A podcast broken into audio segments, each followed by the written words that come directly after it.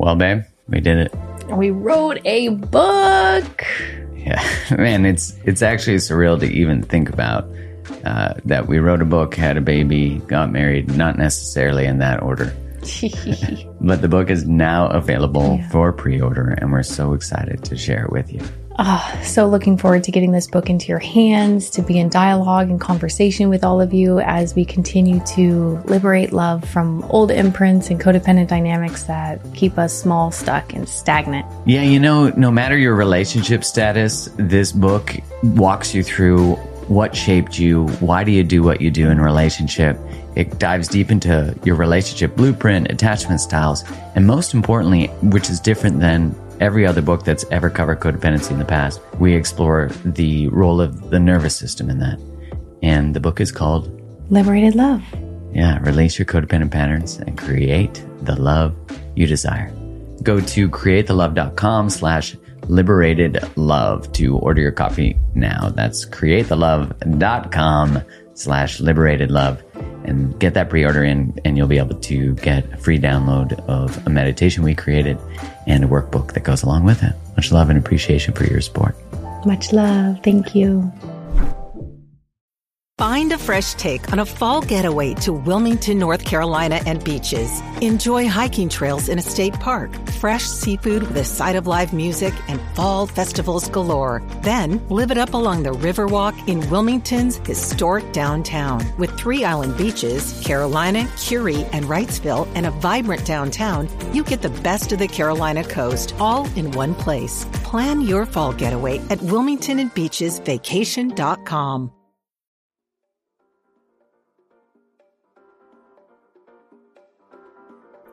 Hi, I'm Mark Groves. I'm a human connection specialist and founder of Create the Love.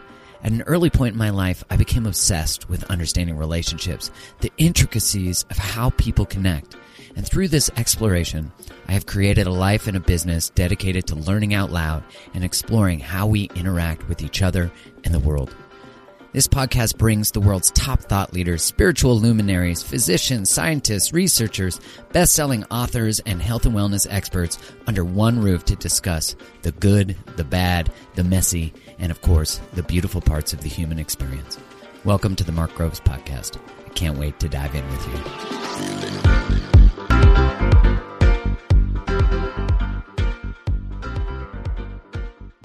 As you know, I eliminated the use of caffeine and now I've reintroduced it just a little bit in me choosing how it participates in my life, which I like being in control of my relationship with any substance that stimulates me in my mind.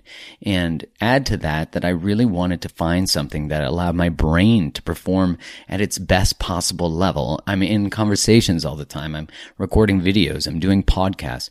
And so I need to be at the highest performance I can possibly be. So I've been exploring things like nootropics and adaptogens and, and recently just brought on board Cured Nutrition. I absolutely love this company. I love its origin story. It's fully aligned with my values and the integrity to which I want to live by. The product that I love is called Rise and it's a nootropic that's formulated by their in-house clinical herbalist and it contains a blend of lion's mane and cordyceps mushrooms, rhodiola, ginseng, and a broad spectrum CBD. I love this product. It has allowed me to have greater mental clarity and performance. There's no caffeine in it. So in that time of that midday coffee, I don't have to take it. You get no jitters, you get no crash, and you're getting those functional mushrooms, the adaptogens, and the cannabinoids. And it leaves your brain on fire and your to-do list just gets crushed. So this company, as I mentioned, I love, and they are extending an exclusive offer to you, my listeners. You can go grab Rise and any of their other products for 20% off. Just go to www.curednutrition.com slash create the love and you use the code create the love at checkout. Once again, that's C-U-R-E-D nutrition.com slash create the love and use the code create the love at checkout to save 20%. Remember that product is called Rise and it is incredible.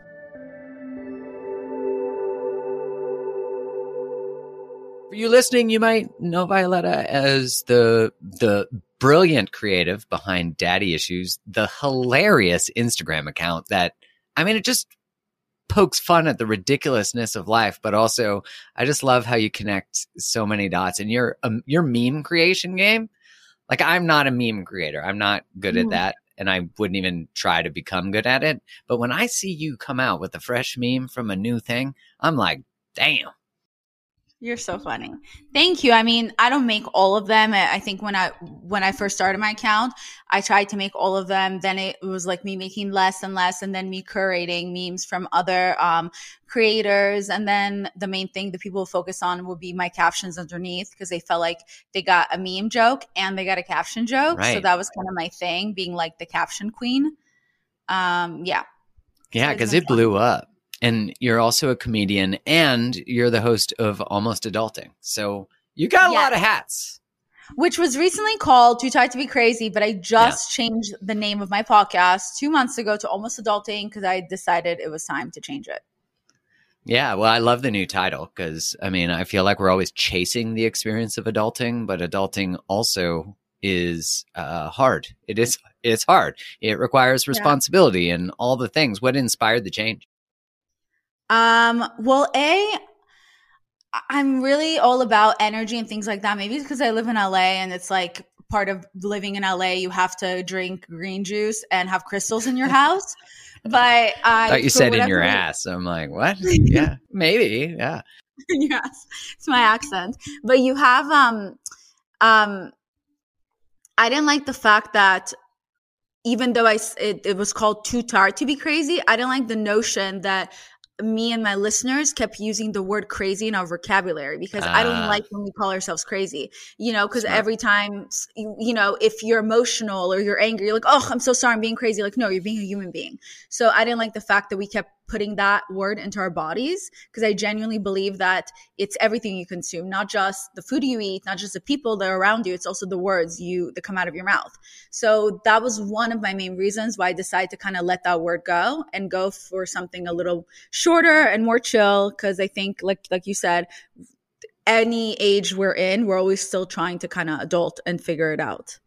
So yeah, I'm curious. Like, what is the origin story of why you're so curious about relationships, and also just the origin story of what inspired you to create Daddy Issues, and like because it's grown so much. I mean, it's massive account, but then also you've done so much through that transformation. So yeah, I'm curious. Um, I love that you're asking that because I actually recently, um, well, on my an episode that just came out that's a solo episode, I kind of discussed briefly daddy issues where I ran into someone else that's an immigrant like me and a, a lot of foreign people. Um, I don't know how to explain foreign or out of America. A lot of times we have different relationships with our parents. A lot of times, like the girl I was talking to, she's French. Her name's Clara and I'm Russian. And our parents, the way we were raised, our parents were very cold. So it was kind of cool to to revisit that thought of of how how far I've come with my relationship with my father. So it is so funny. Daddy Issues itself was created from my insecurities, and I never thought that account will grow. I was I was so lost in my accounting firm. I was constantly getting bullied. Like it was very serious bullying, not just like me pretending it's bullying. It was like HR was involved. It was very serious and I was very depressed. It was at a time, it was one of my lowest moments. And the sense of humor is what helped me find myself again. And I could relate to other people who were tagging their friends. So that was that. So that, that account itself literally created me again and helped me find myself for the first time That's in my life. So that was like beautiful and amazing. Honestly, I'm like so thankful for all of my followers because they literally showed me that it's okay to not fit in, you know? Mm. And then after that, the reason I started to get into um, uh, wanting to understand better human relationships was because I didn't grow up with that type of love with my father, and I didn't grow up with touch. My father and I, we didn't say "I love you" until our mid twenties, my mid twenties, um, and we didn't hug until my mid twenties either. And it was only because I started it. And it was at one point um, after I started getting back my confidence and who I was through daddy issues that I started thinking about it and I realized that you know what I don't care anymore. And it sounds I think it sounds weird for people who maybe never experienced this where the feeling of being rejected by one of your parents, but we all experience that even since from a, as a child without even realizing. Um, but because I remember when I first moved to the US, I saw my American friend ask her dad for advice in front of me, casually discuss it. And I'm just watching it like, how are they having a casual conversation? You're And like, wait, then- this happens? Yeah, I was literally couldn't believe it. And then I was, I think 14, 15. Um, no, I was 15. And then they hug each other. And she goes, Thanks, dad. I love you. And I'm literally sitting there in shock. And then I go, Wait, does this always, like, do you guys do this all the time? And she's like, Yeah. I'm like, This is normal to you? And she goes, What do you, which part? And I'm like, Well, all of it. Like, you guys just say, I love you, just like it's nothing. And she goes, Yeah, because I, well, I love him. So I'm going to say it. I'm like, And you guys just like, hug each other like like just like that right. and she goes yeah do you not hug your dad and i go and literally as a 15 year old it's so sad to think about but i went well no because like what if i try to hug him and he's like ew what are you doing get away from me like that mm. would be mm. my thought process because we don't have that relationship so it's weird mm-hmm. but as an adult when i finally found myself it was this epiphany that i said you know what i don't care anymore if my dad rejects me. I don't care anymore if I feel rejected by my father. I'm not scared of that anymore because I finally have the confidence for the first time in my life. I know who I am. And if tomorrow my dad's gone, I'm going to regret that I didn't tell him that I love him. Like, I'm going to regret that yeah. I didn't hug him. So I just need him to know because I know deep down that like he loves me. He just shows it differently. I understand it now as an adult. And I even talked about it with the, the girl, Clara, who's French. And I explained to her that at first, it was hard. Like it, it didn't change overnight. Like it was me awkwardly trying to hug hug my dad when I would uh, see him somewhere, and when I said goodbye, we'll hug him. It was like literally he cringed. I'm kind of like awkwardly trying to hug him, but I would do it. And and then on every time we talked on the phone, uh, I would be like, "Wait, Dad, hold on," and he's like, "What?" And I'm like, "Um, okay, I love you," and it's silence on the phone, and then he was just silence on the phone. Then he hangs up, but like at least he waited because he he mm. was shocked. And then like yeah. I do a few times, and then eventually my dad would be like, uh, "Me too." And then eventually my dad started going, "I love you too." And then now wow. we're at a point in our lives where I don't even have to say it first. Like when we talk on the phone, my dad's like, "I'm so proud of you. I love you so much," and I'll be like, "Oh my god, this is so cool." And wow. I've only had this for seven, eight years, so it's still for me, it's very fresh.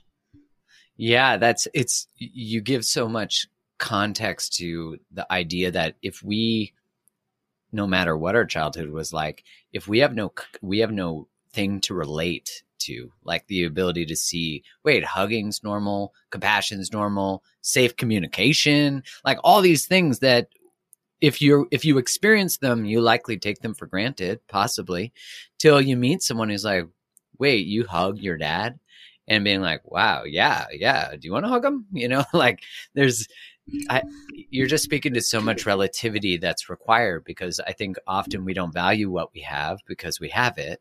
And the other side is we don't realize how much just by us changing our side, we can actually, if the other person is open to it, we can transform that relationship. And I've certainly experienced that just in communication with my parents. Like I've gotten so much better at communicating that I started to bring that to our conversations and conflict and they've gotten so much better at it too, just through the mutual desire to do that. And yeah, yeah. Do you have any thoughts and on that? My friend, she, yeah, because my friend, she said, well, it's not fair. Why should we be the ones to change the behavior? Like, why couldn't our parents? And I was like, hey, I'm like, this is where we get it all wrong. This is part of even the word almost adulting. We, as children or even as adults, we forget that our parents are humans just like us. Right. They don't have all the answers. And when we eventually become parents, we also learn we don't have all the answers. So eventually you have to wipe away the image that you have of your parent that your parents are heroes. They're not. They're going to disappoint you. And once mm-hmm. you realize that they're humans, you accept the fact that they let you down and you know that they did their best. Like I know my dad showed his love the best way he can. And like I know he feels bad that he couldn't give me a type of love that like I need as a child. But like the fact the fact that I was able to now change the cycle as an adult, that means I'll be able to be different with my kids. And it's yeah. okay if it had to start with me. I'm very happy that Elisa did. And the the whatever years that my parents have left on this earth, now we're able to have that type of relationship together. Yeah, it's so, so. beautiful. That that idea though, you're right, the martyr.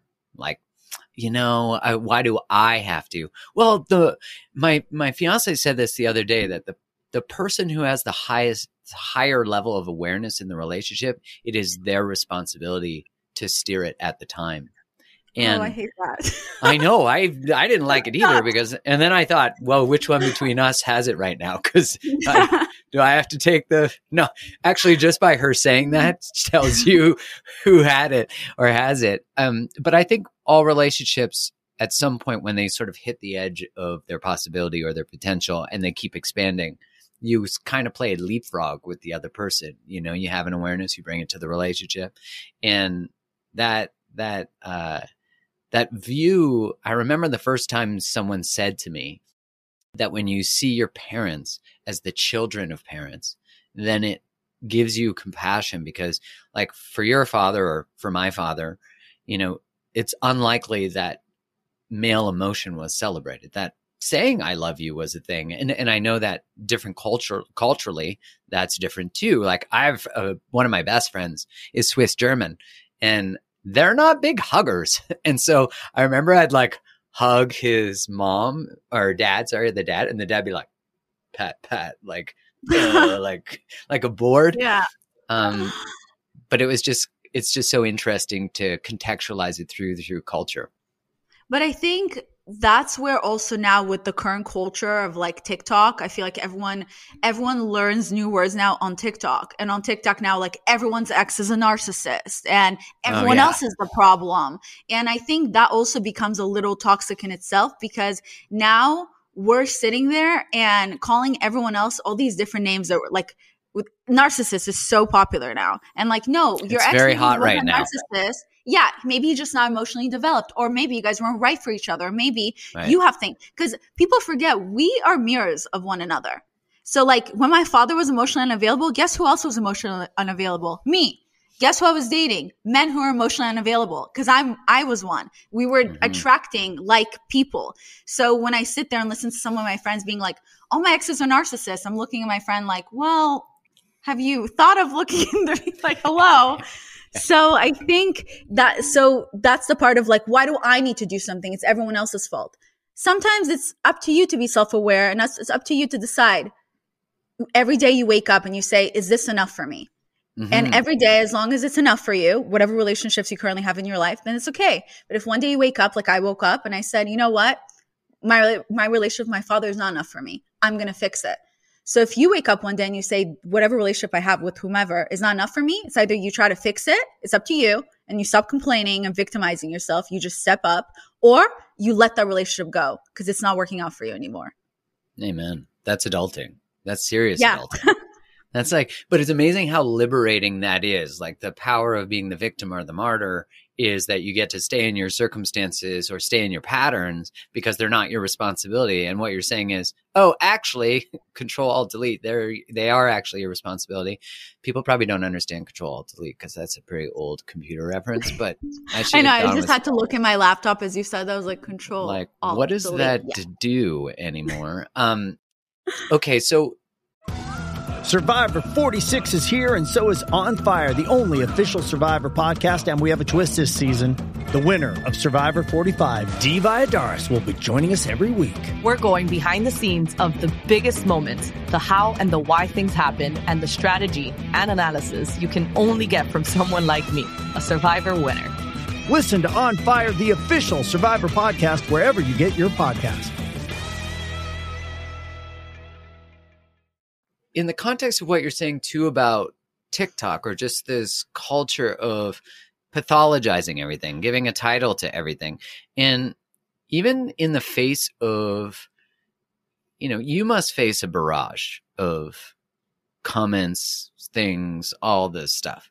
And I'm curious, how do you, because what I really admire about when I see your stories and see you speaking is you very much speak at the cost of whatever the feedback might be. And you're also really great at calling out stuff. I just love it. Like I saw recently you're doing a, you're like, I think I'm going to start sharing when men t- message me inappropriate things and take when they're in a picture with their girlfriend in there. And I was like, yeah, like this is the level of accountability. Wait, yeah. that was of my close friends. So you saw something other people didn't. Saying, Oh, but yeah, okay, that sorry. was me making a joke. No, no, I that was the joke because it's like the men, some of the men that would DM me, they leave their girlfriends, and normally I used to just um I used to hide the names, but now some of the messages they're just so funny. Like the other day, somebody DM me saying, "What color is your nipples?" and I was like, "That's really funny." So I just took a screenshot and posted it because because it's just sometimes it's just really funny, and I'm they must get a hide their name barrage. Yeah, they might. It's like we're protecting them from the co- social consequences of, and that's true of the internet, right? In a lot of ways, because people can be anonymous, they they don't have like if you said something like that to someone on the street, you get punched in the face and you might go to jail. You know, like that's very real.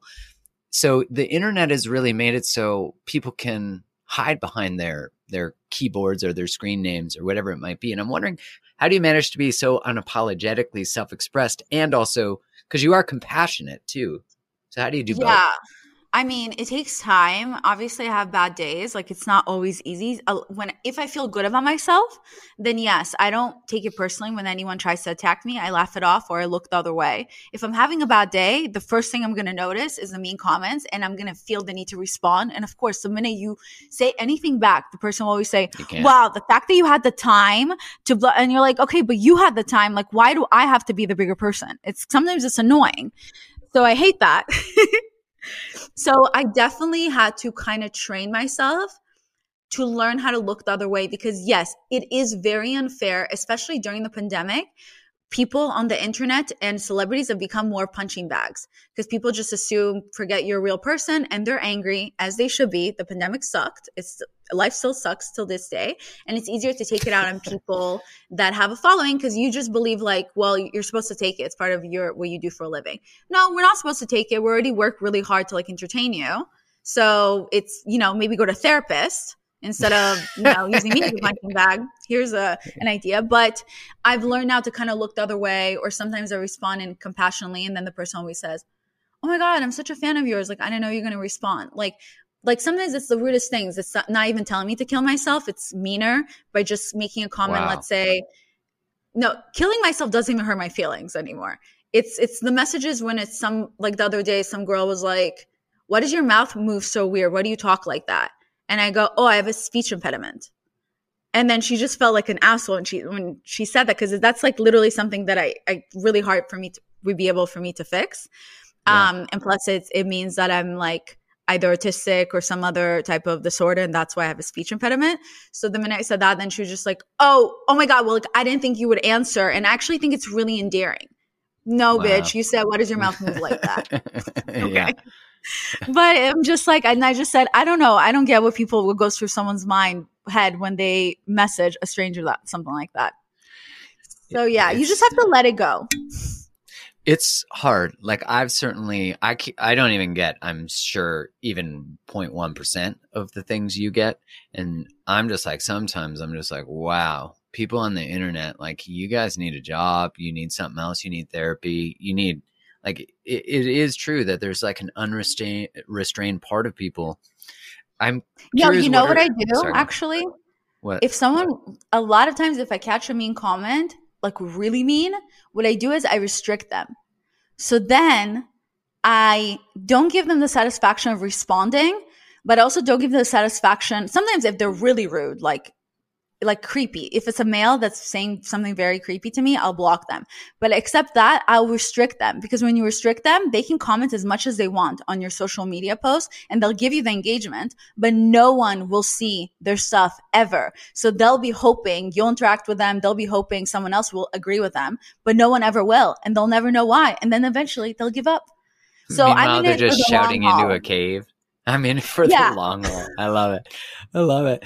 I'm curious, what is what is the greatest struggle that you see relationally in the people that follow you, follow your podcast? the biggest struggle relationship wise for the people Yeah. that follow me and lis- my listeners. Um, or maybe just from your experience too.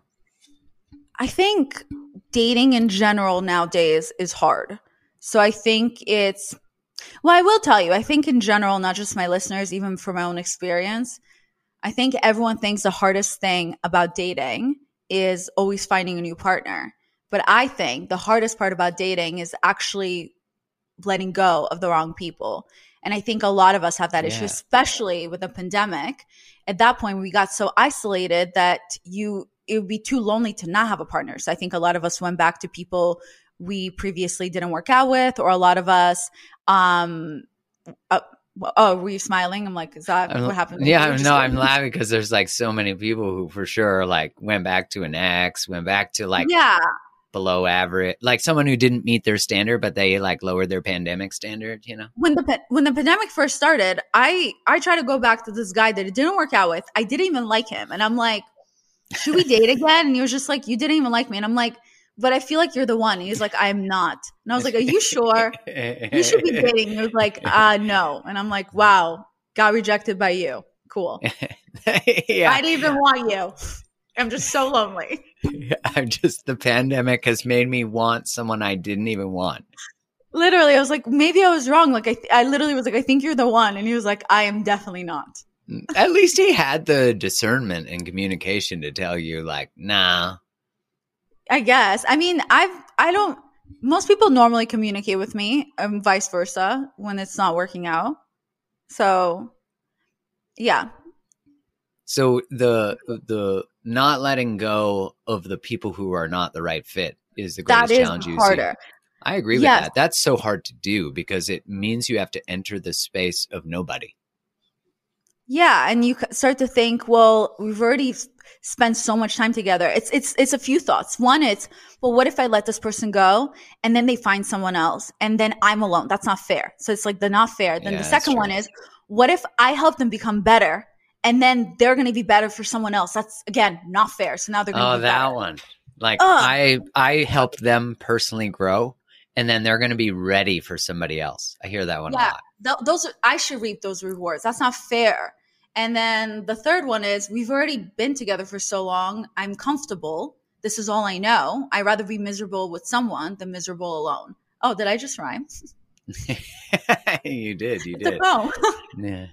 That so the one where people are pissed when someone they break up with someone because the person's not meeting they finally you know let go of the wrong person and then every single thing they wanted from that person they start to follow the highlight reel on instagram and they're like see now they want kids. Now he's reading this or she's reading this book or now they're blah blah. They chose someone right? Because often it's someone who wouldn't commit and then they're like now they're in a committed relationship and it's like yeah that's actually the whole reason they didn't commit to you is because they didn't want to. I mean that's hard for people to take you know? That is hard, but it also means they're A, they're doing you a favor, but B, shit wrapped in gold is still shit that's wrapped in gold. So if that person didn't work on themselves when they were with you, it's very doubtful they're going to work on themselves when they're with someone else. They have to choose to work on themselves because they want to. Thinking, wanting someone to change for you is not only somewhat manipulative, but it also never works out Mhm. because that person will end up being resentful. If you made me wake up every morning at 6 a.m. to cycle with you, I will do it at first because, you know, like, I love have, sleeping with you and like I love the attention, but eventually I'm gonna really hate you that you making me wake up every morning at 6 a.m. to cycle because I don't enjoy it. So that means I'm doing something for you. No, I have to do it for me. So amen Yeah. Yeah that that uh the other one you said too the fear of letting them go because we end up alone why do you think we have such a hard time being alone Um, I mean, that's a really good question. I think, well, I think, A, people don't like to be alone with their thoughts, but I think it is really wild to me. I love being alone. My problem is actually I'm alone too much.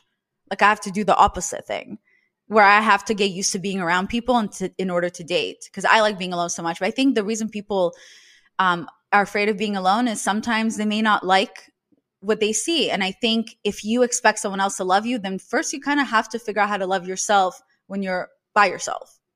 Because, like, Yeah, what does it say about that. you that you can't be alone with your own thoughts or you can't be alone with yourself? You don't like to hang out with yourself. How do you expect other people to want to hang out with you? yeah especially if they tell you like i really love you and you don't love yourself you're not going to believe them You know, like you're not Yeah. going to deeply understand how they could if you haven't explored the parts of yourself that you may not like, even the behaviors that you may not like that you have. Yeah, but it's also, you know, A, it's nice to have a partner or some to have a crush on someone, but also, you know, no matter how confident you are, I'm very confident and I have those moments where it's kind of that fear like what if I my person is not out there? Like what if I'm actually this is just I'm just meant to be alone? Like it is a normal fear and I think sometimes people get pe- even um my podcast um manager the other day when I told her how I was kind of mourning some guy or I was acting a little like insecure about it. She was like, wow, it's actually making me feel so much better. And I'm like, what do you mean? She goes, because you come off so confident. I just assume you don't act up over guys. I'm like, no, I'm like, I'm so pathetic over guys, like secretly joking. like, please. But like, so, you know, I think that's one thing people don't realize. They see something on the internet, people being confident, and they don't realize, like, no, we still, no matter how confident I am, I've, I still have, and no matter how much I love being alone, I still have moments where I'm kind of like, it would be nice to have someone here, but I don't want to call any of my exes because I know I'm You better tried off that. without Yeah. that. Exactly. I've been there. I've seen that movie. It didn't work out. Yeah, the uh, I'm just laughing like so much of the projection or idea that we have that social media has created. It, I mean, it's funny, but it's also sad that we like watch these highlight reels of people's lives. That's why part of my work has always been just sharing my own personal journey because I think we often don't humanize the people that are on, you know, that have some sort of platform or voice that we might admire um, or might find insight in that we don't imagine that they have the same struggles as where, you know, like even if you become a master of relationship, whatever that even means, it doesn't mean you don't have conflict. It just means you you, you navigate it differently. You navigate it more in a more healthy way. Yeah, and I do think I've noticed as personally as someone that was so well. Actually, last year my whole podcast was revolved around dating and relationships, and all I was doing was reading so many dating books, so many relationship books, so many self love books, watching so many TED talks, and it was so much information in my brain that it actually made me repulse of the the idea of dating because I was just so tired. All I was doing every day was talking and thinking about it and giving other people advice that I couldn't date anymore. And that was one of the reasons even I, I changed the structure of my current podcast, where every month I have a new topic. So I don't always, as much as I love talking about dating relationships, it's still in me. Like I couldn't do it. So I think people don't realize that the people who do talk about it a lot, it, sometimes it can be harder for us to say, A, I go on a date within two seconds, I already know what's wrong, like the mommy issues that this guy has. And I'm overly analyzing it, you know? Is so that an it's just not Instagram account as well? Mommy issues. I think someone has created it before, but it didn't go big. That's too bad.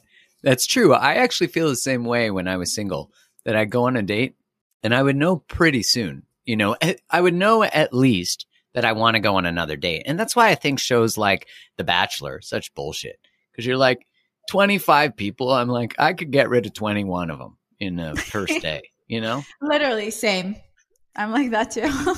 I do think Love is Blind is really fascinating. Have you watched that? Uh yeah, yeah. I I, I do I like that cuz I do I fall in love with people on their personality and energy. I'm not attracted to p- people ever physically. So that's really hard for me in general. So I love the concept of love is blind. I I'm wish I could go on it. I mean, But- I fall in love with personality. I don't mean I don't, but may I, I'm definitely like have been in my younger, less mature times, much more physically driven. And then like, does the personality, you know, like I was, I wasn't filtering my in my whole dating experience for the right Well, things. Yeah, but you shouldn't apologize for that. That's literally in your genes. Research shows that men are it's about physical attraction in order to get sexually aroused. For females, it's about touch and how we feel in order to get sexually aroused. Hence why hence why men normally if there's no physical attraction, they'll be the most likely won't date the other person, no matter how close of friends they are. But for women, they can be not sexually attracted to a man who's a good friend of theirs, but eventually they get used to him, he's around, he's a good friend, and then suddenly they start dating, is because now the woman's sexually attracted to him. So it's like actual Yeah. science and research. So I mean, it also makes so much sense too. Yeah. That difference, that difference in. Did you watch the latest season of Love Is Blind? no. No, no offense to you, Love is Blind, but she hasn't watched it. You didn't capture her for season two. Anyways, the show, what I really loved about it was that I, I didn't think that because I had heard about season one, like, oh yeah, people fall in love in one week and they're dropping L bombs like in a week. And I'm like, okay, this is like red flag 101. But when But I watched different. it, It's- I was like, they're- wow. they're stuck in a it's different though like on these shows they're they have no tv they have no phone Yeah. they're just stuck there in their thoughts i would fall in love in a day I totally like when I watched it, I was like, okay, this is really because there's no physical materialism to like end the conversation before it begins. So it's really actually quite beautiful to watch. yeah i love i think it's beautiful to watch on love is blind because it has nothing to do with looks versus these other shows like the bachelor or too hot to handle it was all about looks I mean, too But- hot to handle is totally, it's just like, it was literally it's just out the window. But it, I mean, it's interesting. Like, I think it's fascinating. I think it's, it, how they all get to, is that, that's the one where they all get to a place and then they're not allowed to hook up, right? yeah and then they want to do it more because of that Yeah, that absence makes the heart grow fonder. That's definitely true. Like you can't with- they come to party and bang and then they're not allowed bang, but they're allowed to party. So that's Well, tough. with The Bachelor and with Love is Blind and shows like that that have nothing to do, it's more about dating, is A, you're in competition. So the competition makes you think you want the person more because you're That's so competing for someone's love.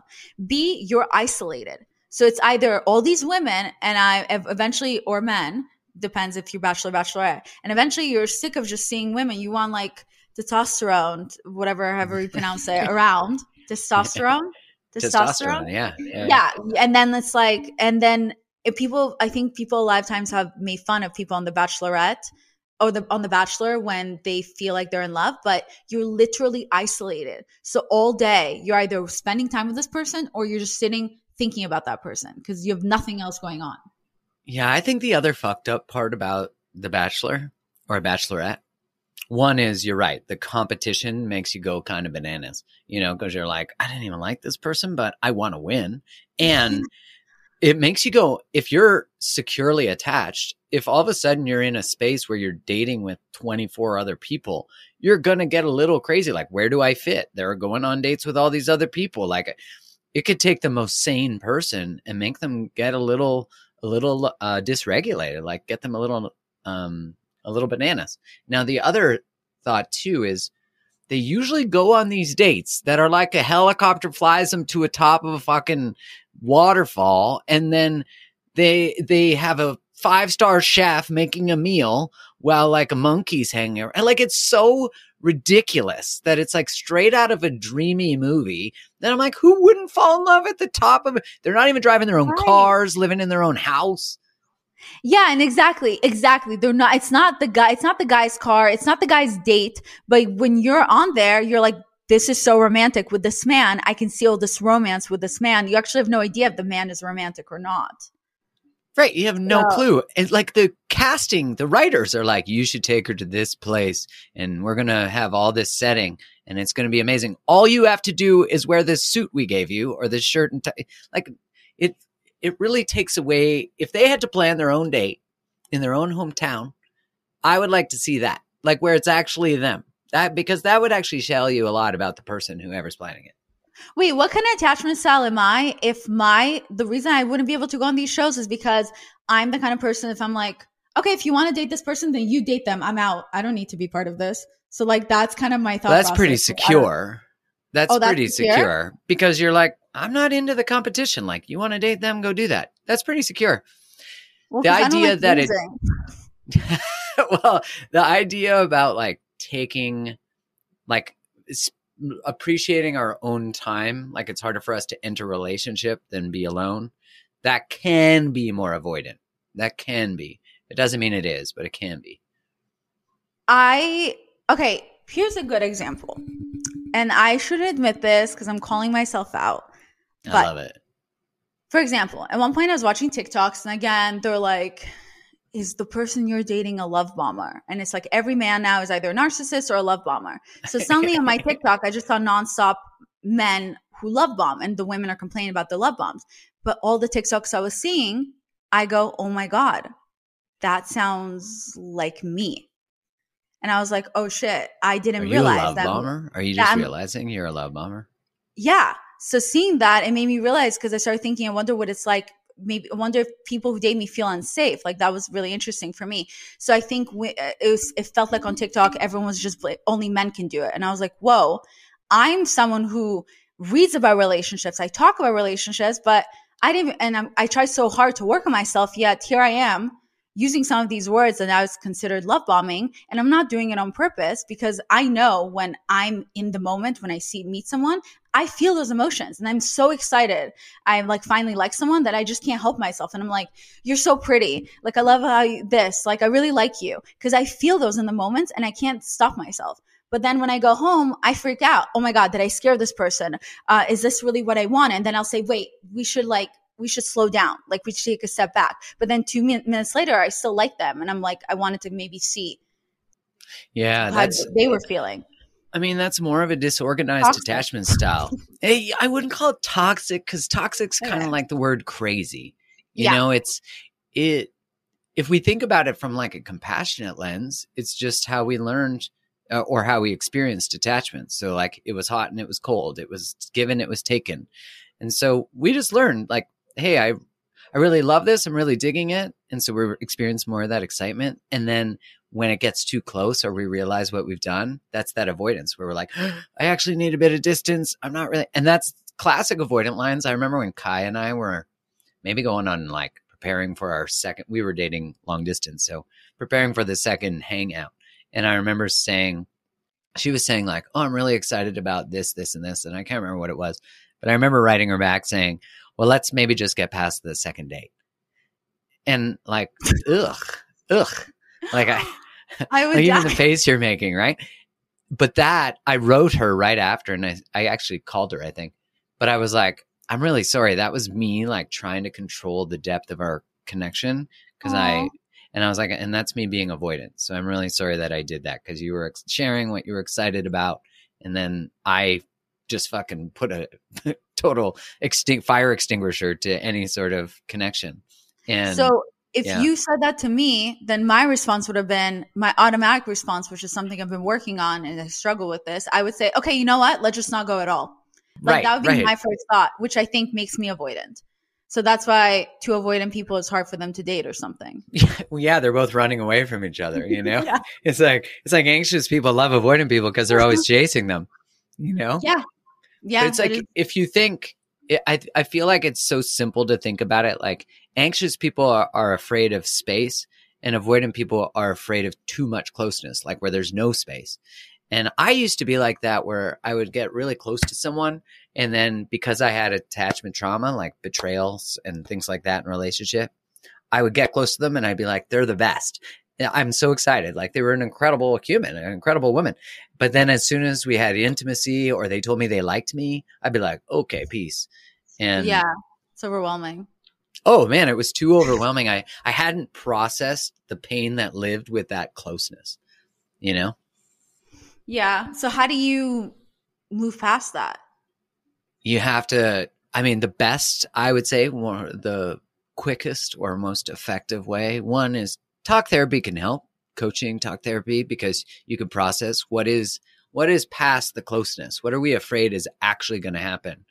Um, because I know we associate the closeness. Oh, well, we're going to have more love and more connection, but that's not actually how the unconscious story goes. The unconscious story goes, yeah, we'll have that, but love and connection is actually associated with betrayal or withdrawal or abuse or trauma or lying or all abandonment. So you have, I think it helps to psychologically understand it, to intellectually understand it. I don't think you can do any of that work without doing nervous system work. You have to work with a somatic therapist. I had um, Nicole Lose on the podcast. I also had Sarah Baldwin. I actually have one coming out. She'd be great to interview for you. Sarah Baldwin is in LA too. She's a freaking genius in attachment uh, and the nervous system. oh, and I, that. And essentially, that's understanding how do I trust my own self when I get close to people. So, anxious people have to learn how to self regulate, like how to be with themselves and their own feelings. because what they do is in order to treat their anxiety is they go to other they connect with other they send the text they do the thing. They can't sit with themselves. Avoidant people can sit with themselves. They have they actually have to learn how to co-regulate. So like you and i hanging out and trusting each other and yeah that takes a trusting person a nervous system. That's why it's you work with someone on what is in that edge of closeness. It's But really think- beautiful work.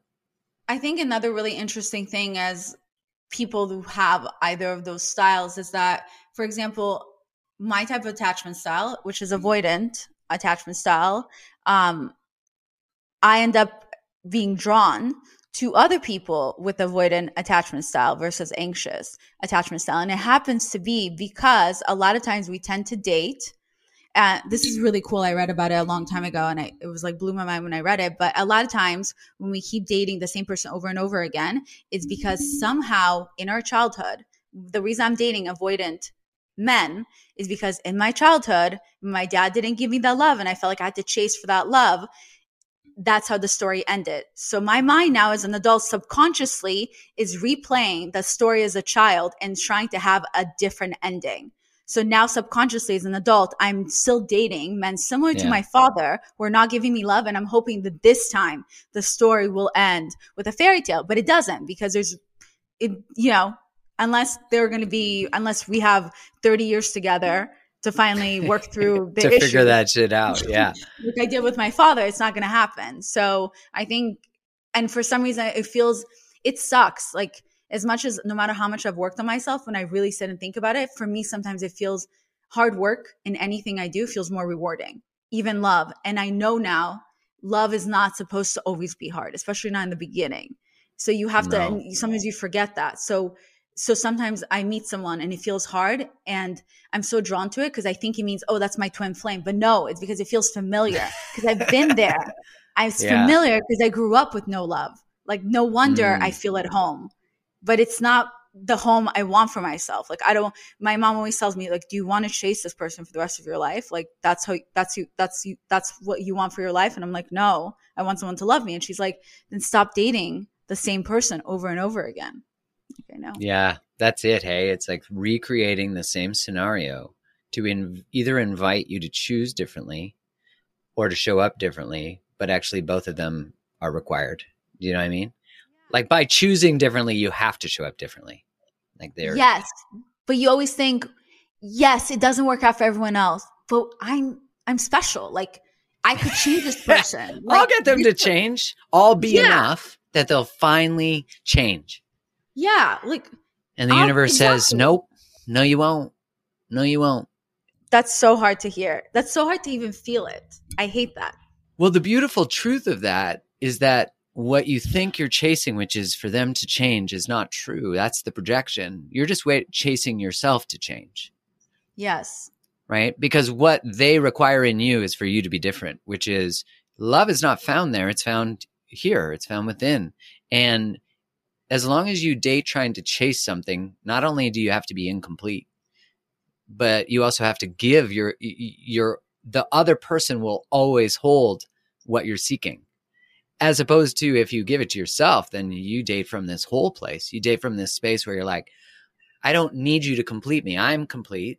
And like hey and that makes us way more discerning because all of a sudden we're like is this person a good fit for me ah i don't know actually maybe they're not because they have the same feeling i get from my dad or my mom or whatever i'm getting here Yeah, I think, but I think as long as you realize when things feel familiar, it doesn't mean that it's love. It just means it could be familiar from your trauma. yeah And I think it does because like the last person I was dating, he, it felt so familiar with this person, but and and he he, I, he was so I could tell he didn't feel lovable by himself, which I guess obviously already somewhat of a red flag. Like he should work on it, but instead I was like, he has so many beautiful. I'm overly romanticize everything. I'm like, oh, he has so many beautiful parts I would love to love, and I forgot like, wait. We are mirrors of the people we date. So the Yeah. things about him that I wanted to love so bad were actually things about myself that I didn't love. So it was Beautiful. interesting for me when I sat back and thought about it. Like I'm so desperate to love this about this person, but I'm not willing to love those dark place, those dark things about myself. So maybe instead of chasing this person, giving him love he doesn't deserve because he needs to do the work on himself, then I should first love that those things about myself because we don't realize that if I sit there and I tell him I love you or you're you're you're you're doing such a good job in this and this, if the other person doesn't believe it themselves, it doesn't mean anything when you tell them you love them. I don't love myself. I don't believe you when you tell me you love me because I don't know right. what that is. If if I don't believe right now that I'm doing a good job at work and you tell me I'm such a hard worker, I don't believe you because I don't believe in myself. Yeah. True. Do you yeah. how how does that look differently because what you're speaking to is okay, I'm in this dating relational experience. I have this awareness about my pattern. I recognize, for example, what you're saying. I chase this familiarity like my dad. Okay, how the fuck do I change that? How do I stop that? Like, what does that look like in real time for you? Because you're in the dating world. You're you're in this. You have a high level of awareness about your attachment styles, your behaviors, familiarity. Have you ever dated someone who's different? Uh, no. Like who's it's like hard. It's more like I'm, what I care happens about now. you. I'm dependable. Like is reliable. People who like me too much is hard for me to deal with. Right. Ah, there we go. There it I is. feel suffocated. Yeah, there we go. It's hard. But the thing is, it's funny because you're like, well, you're so self aware. It should be easier for you. No, now when it happens, I meet someone, I'm like, oh, I'm obsessed. And the person looks at me and they're like, I'm obsessed. And I go, oh, fuck. You're This like, is bye. What are you Shit. doing? No, instead, I'm like, now I'm self aware. So I know it's not going to work out, but I'm still like, I can't because it's the back of my head. I'm like, but maybe, maybe I'm wrong. maybe this will be different. Well, see, this is the somatic part, the body, the nervous system that doesn't know how to be in closeness and not lose oneself. Like that idea, I'm suffocated. That's such an important word because it says when, like, just finish this sentence, if you don't mind. Do you mind me asking you these questions? Go ahead. This is why I love your podcast and who you are because you're just like, let's fucking go all out all the time. You're just such an open book. Um, Yeah. When people get close to me, they, When people get close to me, they make me feel suffocated. when people get close to me, I, When people get close to me, I retreat.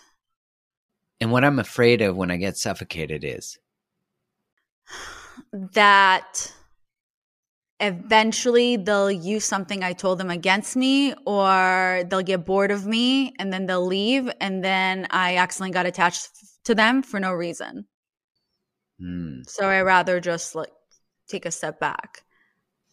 yeah, like I don't and trust. it's not even my uh, my fear of freedom. Well, no, I do don't like. I don't I don't like when someone tells me what to do. So when I do feel suffocated, I fear freedom that they're take away my freedom.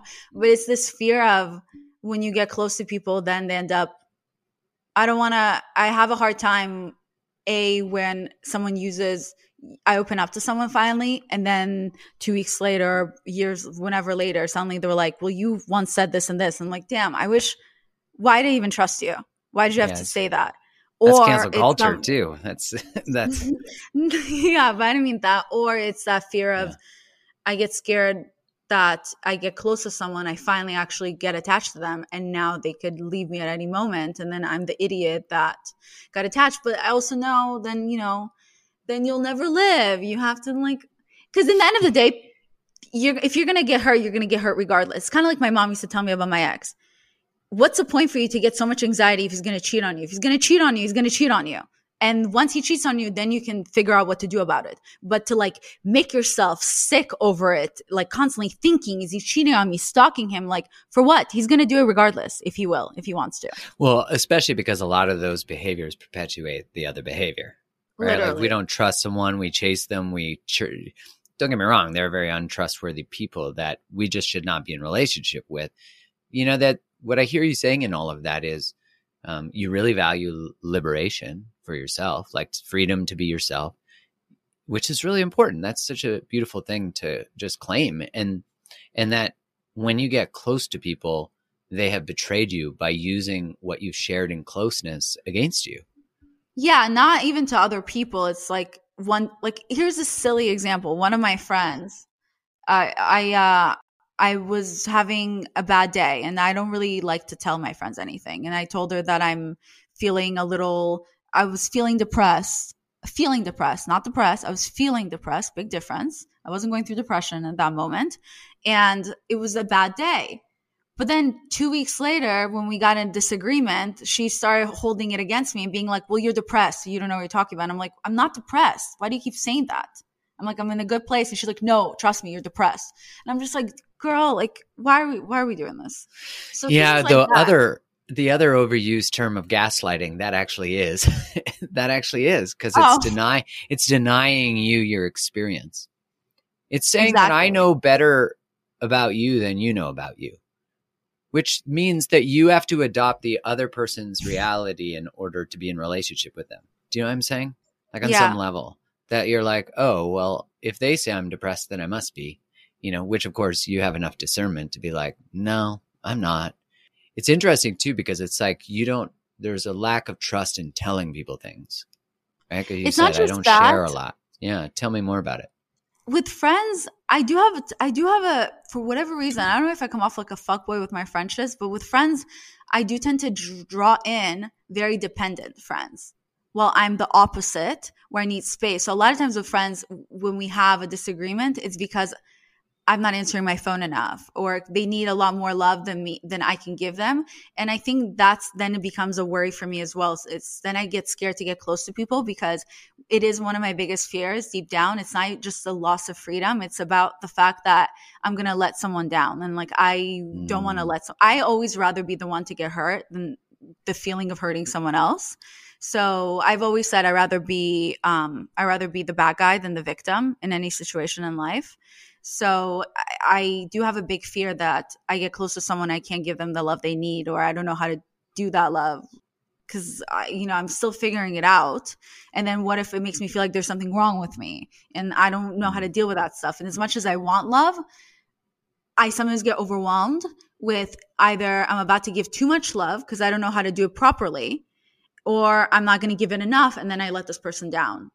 Yeah that i'm going to so. disappoint them that I'm going to hurt them, and then I might get hurt too.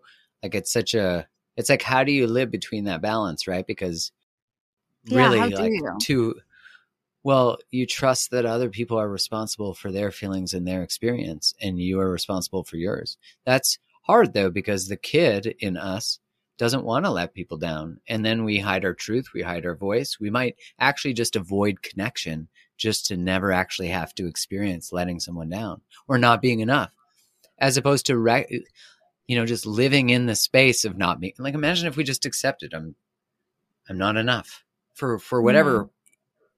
totally unrealistic expectation we have about ourselves or how we might like if we oriented or operated in relationships as kids where nothing was ever enough like that yeah. is a, a disappointment we never want to touch again yeah, know? I mean, even when I watch the TikToks about love bombing, then that freaked me out. And I'm like, oh my God, I do that without realizing. And I never met, and then, and then that freaked me out so much. I completely took a step back because I was like, now I don't even know how to talk to people because the last thing I want to do is make someone because I start questioning myself. like, do I then mm. like this mm. person? I'm love bombing them. I don't know. So I think in the end of the day, this is something really awesome that my mom told me after the last guy and I didn't Your mom needs a TikTok or a podcast. I know. I know. She's so wise. But she said, she said, um, if you keep pretending to be someone else, then you're always gonna be upset when when no one knows who you are. Right. And I agree because I think That's I'm constantly piece of advice. Right. Because if I'm constantly holding myself back or acting like I'm not vulnerable at all and I'm so strong all the time, then of course, if I keep pretending that I'm so strong all the time, then I can't be upset when no one's checking in when they haven't heard from me for a couple of days. Eh, because I always tell everyone that everything's okay. Or if I keep pretending I'm okay with being single, if I keep pretending I'm okay with being alone, then I shouldn't be surprised when no one's at my door trying to go out with me. And it's kind of like the thing of like, eventually you just have to be honest with yourself. Like, where do you stand? And you have to be okay that you're not perfect. And I have a need to always be perfect. That's just have always been and i'm not perfect so it's constant struggle struggle with myself that i will never can never achieve this goal that i have that's unrealistic. And she said i love you when you're crying when you're showing your emotions when you're sad. I love you when you you admit that something makes you unhappy. Like i love you so much more. And she's like sometimes i wish you could be like that around your partners because sometimes the people i date they they have a hard time living up to my expectations or living up to the expectations they think I have because of how I come off that everything has to be perfect and that I don't ever get hurt or and I'm never upset. So mm-hmm. I think the best advice I can give literally to myself right now is I'm as I'm talking to you, I'm having a therapy session in my brain, processing all my emotions. I love it. So I would say, you know, I think I'm loving myself more and allowing myself to be myself is how I'm going to attract the right person in my life that's going to also like me for who I am instead of me pretending to be someone. Well, and then you're off the hook because you don't have to keep up any act. You just get to be yourself. You don't have to, because every time you got to process and think about how you need to appear or be, you're actually not present because you have to go through a filter that puts you in the past. Does that make sense? Like you're yeah. living in the future, so you never get to be in the now, and you never get to just be. And like I can at least reflect my experience of you, which is that I connect with all the things that are, that are your imp- what you might call your imperfections or your vulnerabilities. Like, and my experience of the people who follow you, who love you and your work and just your voice, it's all people who love that you just live out loud. And I think that's especially evident even in this podcast, even in this conversation that you yeah you by humanizing yourself you allow and give permission to other people to humanize themselves and you know i have a lot of gratitude for that with you especially because you do it on such a large platform. I mean thank you. Vice yeah. versa ditto. Ditto? Ditto to you as well. Um yeah. yeah. Thank you. Uh it is hard especially because i grew up so opposite of it. So it became my thing to really want to learn and understand it better and i'm still learning. But it's it is interesting because it's very hard for me to be vulnerable and open. As i just mentioned i don't talk to my friends about my feelings. So then it's interesting how then i go on my podcast or on social media and i'm open about certain things or i show my emotions but it's hard. I mean even throughout this conversation i feel everything i'm saying and i feel everything you're saying and i'm in the moment with our words. So mm-hmm. throughout this whole hour of talking, if you could tell sometimes my eyes would get watery because I was really feeling what we were discussing. But then I have to hold myself back and I have this trick since I was a child where I jab my nails into my palm or on mm. my feet like I stab in order to feel physical pain so I won't cry. And it's still a habit that even now as an adult, I know I'm supposed to allow myself to feel emotions because that's how you heal. And instead it's it's a knee reaction where I will jab my nails into my palm or my foot in order to prevent feel the physical pain to prevent myself from showing any type of emotional pain. Wow. So pretty crazy. What a beautiful yeah. level of awareness, though, to be able to just acknowledge that one of the ways that you coped with feeling emotional pain and, you know, wearing a brave face uh, was to do this. And, and sometimes to catch yourself doing it as an adult. You know, like I, I remember talking to Sarah and her saying, I was telling her just about when I was a kid, and she was saying, Isn't it so beautiful, the brilliance of the human body and the human mind? To know to create these strategies to be able to exist in relationship that aren't even healthy but to be able to do it and to survive in them. And she said like the real work is to differentiate when they're supportive as adults because there are things we do that are supportive that we learn but there's these beautiful coping strategies that we hate that we think are toxic that we think are imperfect but they're so beautiful because we needed every single one of them to be here, to be able to regulate when we were a kid, to be able to handle parents who weren't reliable, you know? Mm-hmm. And yeah, it's just, uh, yeah, I have so much compassion for where they come from. Like, I mean, for certain, one of my coping strategies was to eat and to eat sugar. I love gummy bears. Gummy. Anyone listening knows I love gummy bears.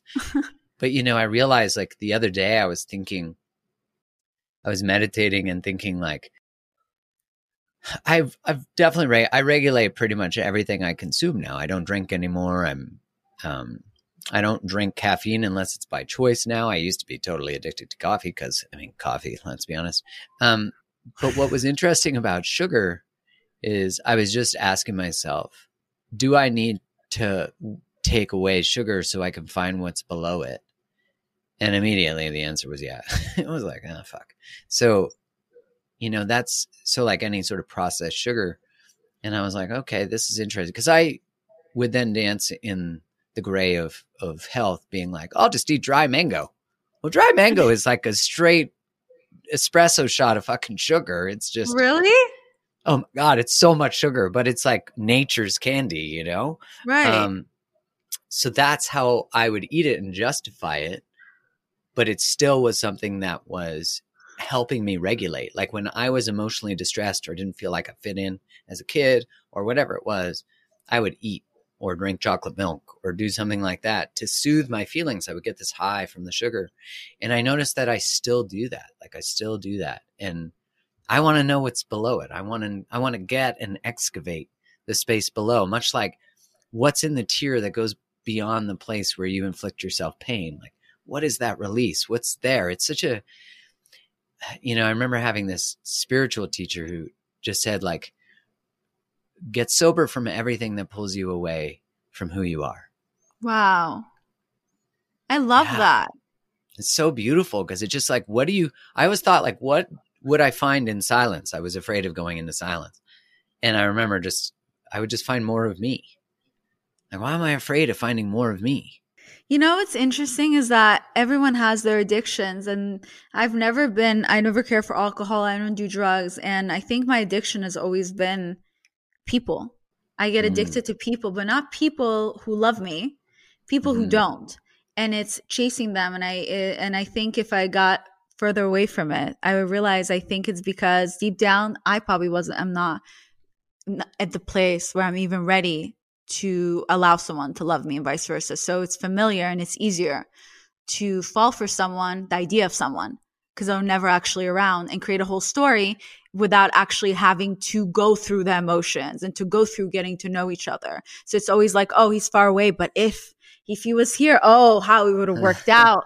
oh, how we would be Yeah. together, you know? And because as a child, my coping mechanism was creating, um, I was always playing, I was playing video games a lot and I was always playing with my sister fairy tales. We had like this one game we played for eight to 10 years together as children where it was, um, con- I was like in high school. It was like a whole thing. So it was constantly my escape is imagining things. Mm, and I'm still fantasizing. Yeah. yeah. So as you talk about the sugar, I realize that's me. When I'm having a bad day or whatever, I just close my eyes and I just think of like, what if?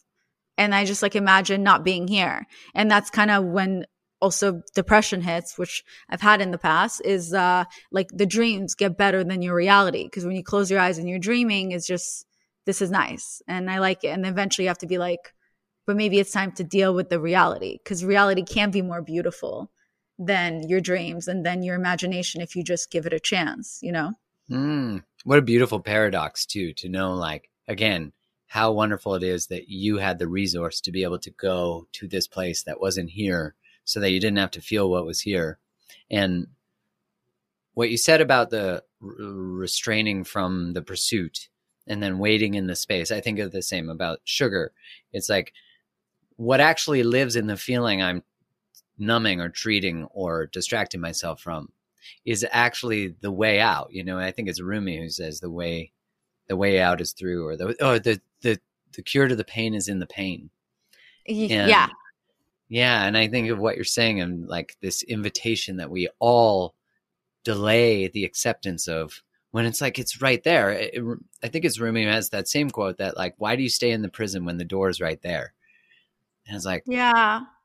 you know, it's But I think it's so cool how right now we're sitting here and we're discussing both of our inner childs. And for me, I just want to cry from it. It- it- It's so touching. It's so beautiful. And that's a beautiful part. Like right now, I'm thinking of every listener listening to this, and I'm thinking of their beautiful inner child. yeah. and I can feel all their emotions. And that's what sometimes makes me so sad. It's there's so much hate in the world now, especially on social media, on the internet, and people shouting at one another or sh- spewing hate at someone else.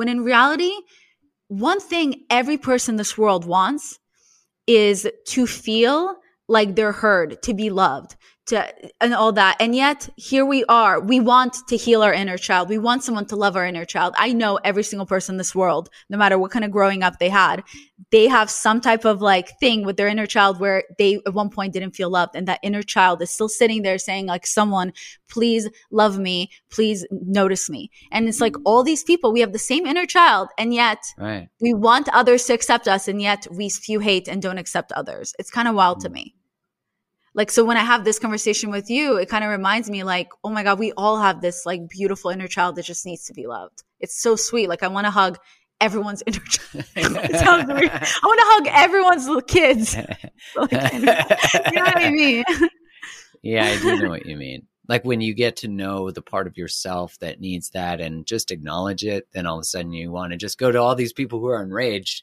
Be like, I think what you really Yeah. need is to just maybe pause and accept that you're rejecting part of yourself right now, you know, or whatever it might be. well people that have the most anger inside the show that that try to get love by the the meanest ways but the most outlandish ways is those are the people that actually need love the most. They may not even realize it. But when i'm when when i'm hurt and i lash out anger is not a real emotion. People sometimes forget that. Anger comes from other emotions which usually pain sadness and you're angry. That's why you're angry. So when i'm lashing out and I t- I'm, telling you leave. Never speak to me again. When i'm really my inside when i'm really saying please don't leave. Please fight for me like this is really hurting me. Can you not see how hurt i am? And it's as human beings we're not perfect. No matter also how self-aware we are no matter how much work we're going to do on ourselves we're still going to have those moments where we forget and we just we feel hurt and we don't know how to deal with it and we shut down and we say leave or we say something mean. And then the other person's going to walk out because they're going to be hurt and they're not going to realize like this is actually when this person needs me the most. You know? It's kind of sad. Yeah, it is that we. Uh, I think I remember hearing Esther Perel say that behind every criticism is actually a desired behavior. Like every time we say "you never," what we're really saying is what I really need from you. And you know, even when we yell at people, you know what you're expressing about anger and what we truly want to say, we just don't maybe have the resources or the way. And the thing about anger that is is disruptive, I guess, in a lot of ways, is that it because anger, of course, I I personally believe anger can be very powerful if it's clean, like if it's about creating a boundary, if it's about rescuing ourselves. It serves us in a lot of ways, but in the way where it creates significance. Like if I observed people get angry and that's how people paid attention, which I, what you're saying about the internet is very true. It's like people are just enraged because they want to be heard, because they want to be validated, because they don't want to be afraid. They don't want to be afraid of war. They don't want to be afraid of, we, ultimately, they don't want to die. They're afraid of mm. dying. And that's like the Yeah. whole thing about COVID and vaccines and all that. Actually, I'll re say that. And that's the thing about the pandemic and the V, because you can't even say these words anymore. But like, that's it is like, we're all just afraid. And what a beautiful thing to acknowledge so that we can actually have discourse. Well, and I read something the other day, which was really cool when it comes about anger and resentment. We think resentment comes from anger. So when I'm on the internet and I say, why aren't you doing this when I'm doing this? You should, you should, you should care. You should care more, blah, blah. And we, you think, oh, it's because I'm angry. No. The real emotion that's coming from it, like I said before, anger is not a real emotion. It's come, this anger, like I said, can come from pain, sadness. It can also come from envy. So that's one true. thing we don't realize. So when I'm sitting, I'm like, well, why are you doing this when I'm doing it? I'm envious. If I took a step back, I would realize why, how are you able to be so stress free? How are you able to be so happy when I'm so miserable? I'm envious of you. hmm Like, I wish I wasn't this way. That's really what's happening. So I'm not angry at you, is I'm holding a knife and I'm stabbing myself because I'm actually Mm. angry at myself that I'm unable to experience life the way you are. I'm angry. I'm working, I'm working nonstop and weekends. How come you're not? That means I'm envious that you take the weekend off because, and you're okay with it because you chose to not stress over it. I'm jealous of you. That's what it is. So I don't need you to change it. I just need to finally allow myself to enjoy my life. Mm, to give myself permission. Yes, of do it whatever it is that I'm envious of at- someone else. Yeah. Yeah, it's so true that we are often looking for to let ourselves off the hook, to do something differently, to choose something differently. Like I you used to be an accountant. I used to be a pharmaceutical rep. You know, like I look back and I think, wow, like I didn't do my undergrad in finance because I love finance. I did it because I was taught that if you got a job in areas like finance, you could make good money and then Yeah. you could be a desired partner. Oh, whoa, wait. Well, if I wasn't trying to s- pursue being desired, what might I have actually done? You know, like with my heart and my soul and my drive and my curiosity. You know, in my undergraduate degree, I took um, psych of child development. Wow. That was one of my favorite classes. What the fuck? Why didn't that inform what my future should actually look like, which it has now? And I, you know, I look back and it's all perfect. It all occurred exactly how it needed to. And I just think like, what would it be like if we encouraged people to pursue work and life from that perspective? You know, very different. Yeah, but also we have to be realistic. And this is like I don't even know if it should be part of the podcast, but the truth is, um, not everyone's programmed to know what they want with their life. Some people will go the rest of their life not knowing what their passion is or what their hobby is. And there's nothing wrong with that. Some people will go the rest of their life working a nine to five because they're better as employees than being an employer. That's Totally. okay. My father is one of the smartest men I ever met in my life. He, if he grew up in America, he would go to MIT. My father won math competitions in Russia. We're all good at math in Russia. I feel like everyone's good at math in Russia. Yeah. Exactly. My father's a bioscience engineer, but he's much better as an employee and he will be a good employee for the rest of his life than would be an employer. I love freedom. I don't like people telling me what to do. I eventually found a job where I can be my own boss. And I'm also okay with working on weekends. I'm also okay with working at nights. I'm also okay with doing Same. things myself. So then it's easier for me to be an employer. So we can't also sit there and tell, I just think people are sometimes unrealistic in the way where they think just like I'm realistic in a way that I'll never be a billionaire. I mean, I can tell myself I will be, and sure, maybe I will be, I can manifest it, but I don't think so. Um, unless I marry a billionaire, then, well, now I'm putting myself down. But like, I don't know. I'm just saying, like, you just have to kind of be sometimes realistic with yourself. It's okay if you don't know what your passion is. People go their whole life without it, and it's okay if you So don't own a business because you don't know how to do that. That's okay. It's not it's not your path. Everyone's different paths in life. We should also accept that. Not everyone's meant to be great. Not everyone's meant to be a leader. There it has to be just like there's leaders, there has to be followers. And I feel like such an asshole that I'm saying it, but it's the truth. I don't, yeah. I think there's, I had a friend once who said to me, like, I just don't want to change the world and change relationships like you do. I just want to go to my job and that job pay for my free time and my travel and my, and being in nature. And I'm like, I totally get it. That makes total sense. It's just like, not everybody wants a good relationship. Not everybody does. Not everybody, I think on a deep unconscious level, they Oh, do, but not everybody actually wants to learn about themselves. Not everybody wants an expansive, joyous life. Some people are just fine in their numbing cycles. And I don't mean that from a judgmental perspective. I just mean like I was totally fine till I wasn't being a pharmaceutical rep and going to the bar and like I, I was fine with that. I do think on a deep unconscious level, I was numbing myself from actually the feelings I truly had, and that's a whole other story. But I wonder if, because I agree with everything you're saying, and that is us giving everybody the permission to where they are in their own story, including ourselves. And I wonder if we encourage curiosity from the beginning, because so much of religion and part of faith is not questioning. Like part of faith is don't question yeah. God. Right. And that trains children of faith, and uh, no offense to faith, but just in general, it does to not ask questions. Or when someone says that's just how it is, that that that it doesn't encourage curiosity. And I just wonder, like, if we were encouraged to say, why do we work five days a week? Why do we gen- why nine to five?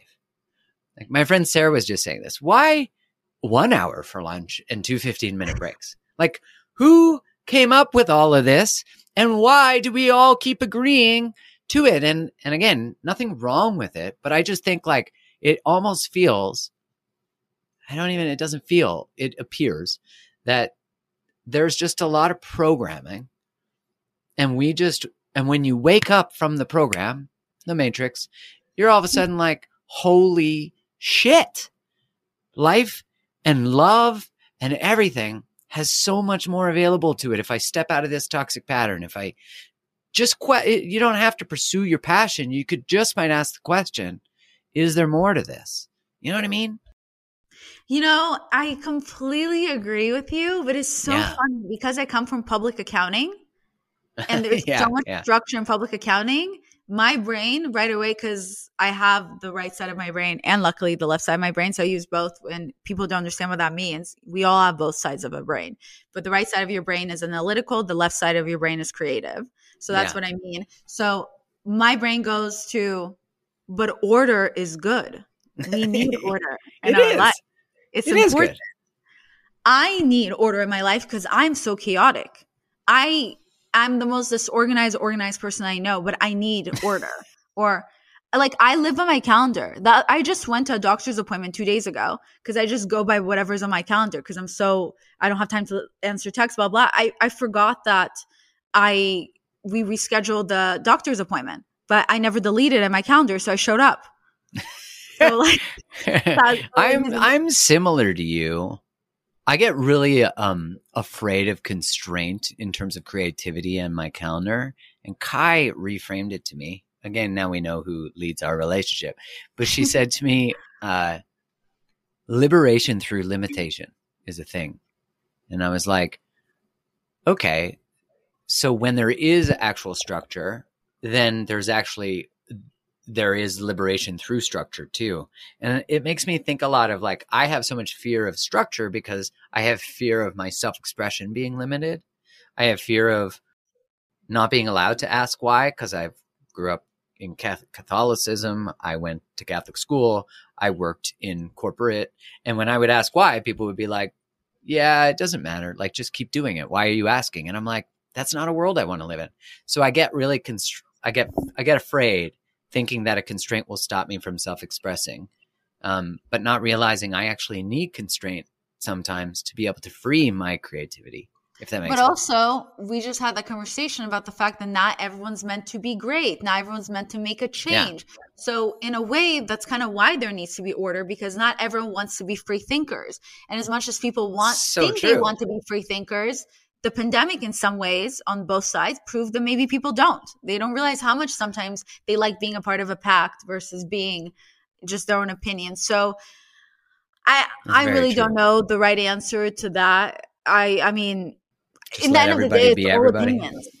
yeah so true It's right my right opinion versus your opinion versus that person's opinion. And then I think we should all just live our lives the way we want to and not tell each other how to live their life. But I'm just saying this because I have a, a fear of constraint, like anyone telling me what to do. So we're like, in the no. constraint recovery group we just didn't know we're both like hey i'm i'm mark hey yeah, like, yeah. I, I, anyone telling me what to do, I'm like, no. You know what? Like, I have incredible people that work with me who love structure. So they're the greatest complement to me ever because they're like, hey, chaos, let's organize this a little bit. And I'm like, okay, let's try to do that. And, but they're like obsessed. I remember the first person I ever hired. My coach told me to write a list of everything I hated doing and then create a job description. and I was like, Wow. people like that? Like, why would? Oh God, I couldn't imagine like someone would take these things like calendars and or ugh. I was like, ah, this is a job. But someone to someone that's like their favorite thing in the world. No, it's per, uh, my current, uh, my new podcast editor.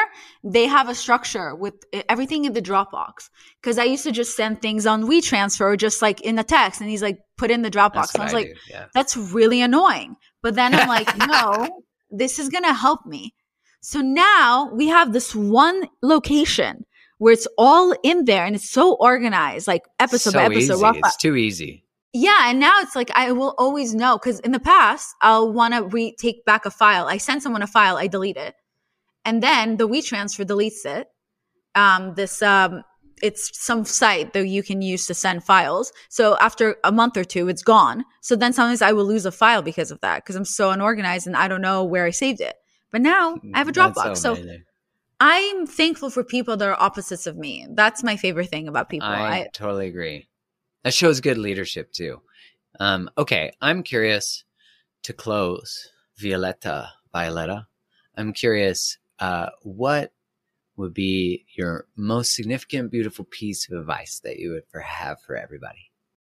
I mean, I feel like I've given No so pressure. many advice. Like, You've given much so much. What's the what's the Oh. tastiest morsel? What do you hope for everybody other than hugging their inner child? I mean, I think that was that is one of my favorite advice when it comes to the dating about the inner child. Uh, I think I think my favorite piece of advice would just literally be, um, well, my oh well, shit, I don't know. mom- I mean, you got more mom language. You got more mom. Yeah, advice? but what's I- I your think- advice? I want your advice. I think my biggest advice would. Oh, I have one. Okay, I up Okay, let's do it. Let's do it. I think my biggest advice would tell people to stop caring so much what everyone else thinks and what everyone else is doing because you'll then go your whole life caring what everyone else thinks about you until one day you'll finally realize that no one was ever thinking about you. They were thinking about themselves. Fucking So- mic drop on that one. That's very true. So that's I'm glad that you. Sorry, go on. no, you go on. Go ahead. you go on. Um, I'm glad that you marinated in that to deliver that beautiful piece. Uh, Yeah. Okay. Thank you for being here. I've had a lot of fun. That's You're so much fun. So much fun. And you're so fun to communicate or just dialogue with. Where do people find more of you? Um, well, people can find either my meme account, daddy issues underscore, or Violet Benson is my personal Instagram. They can DM me if they have any questions. And then my podcast, Almost Adulting on Instagram and then every so every platform s- streaming platform and soon also on Spotify. Woo! All right, sweet. Thank you Yeah. so And- much. Check out the episode with him that's out right now on my podcast, Almost Adulting, all about the mental health behind relationships and breakups that we do not talk about enough. Which, you know, it's like when you go through a breakup, people just tell you, we'll get over it. And versus being like, no, I may need to take longer than other people. So I love all that stuff. So Get Check into it out. it is what we Yeah. say. thank you so much for having me. Of course, I'm so happy we did. Thanks so much for tuning in to today's episode. If this episode resonated with you, one of the best ways to support the show is to go subscribe to the podcast so you don't miss any more. Leave a five star review on Apple Podcasts or wherever you listen to it, or share the episode with your community on Instagram or whatever social place you like to hang out. This helps get it into more people's ears, and I'm so grateful for your support always. Thanks again for tuning in. Much love.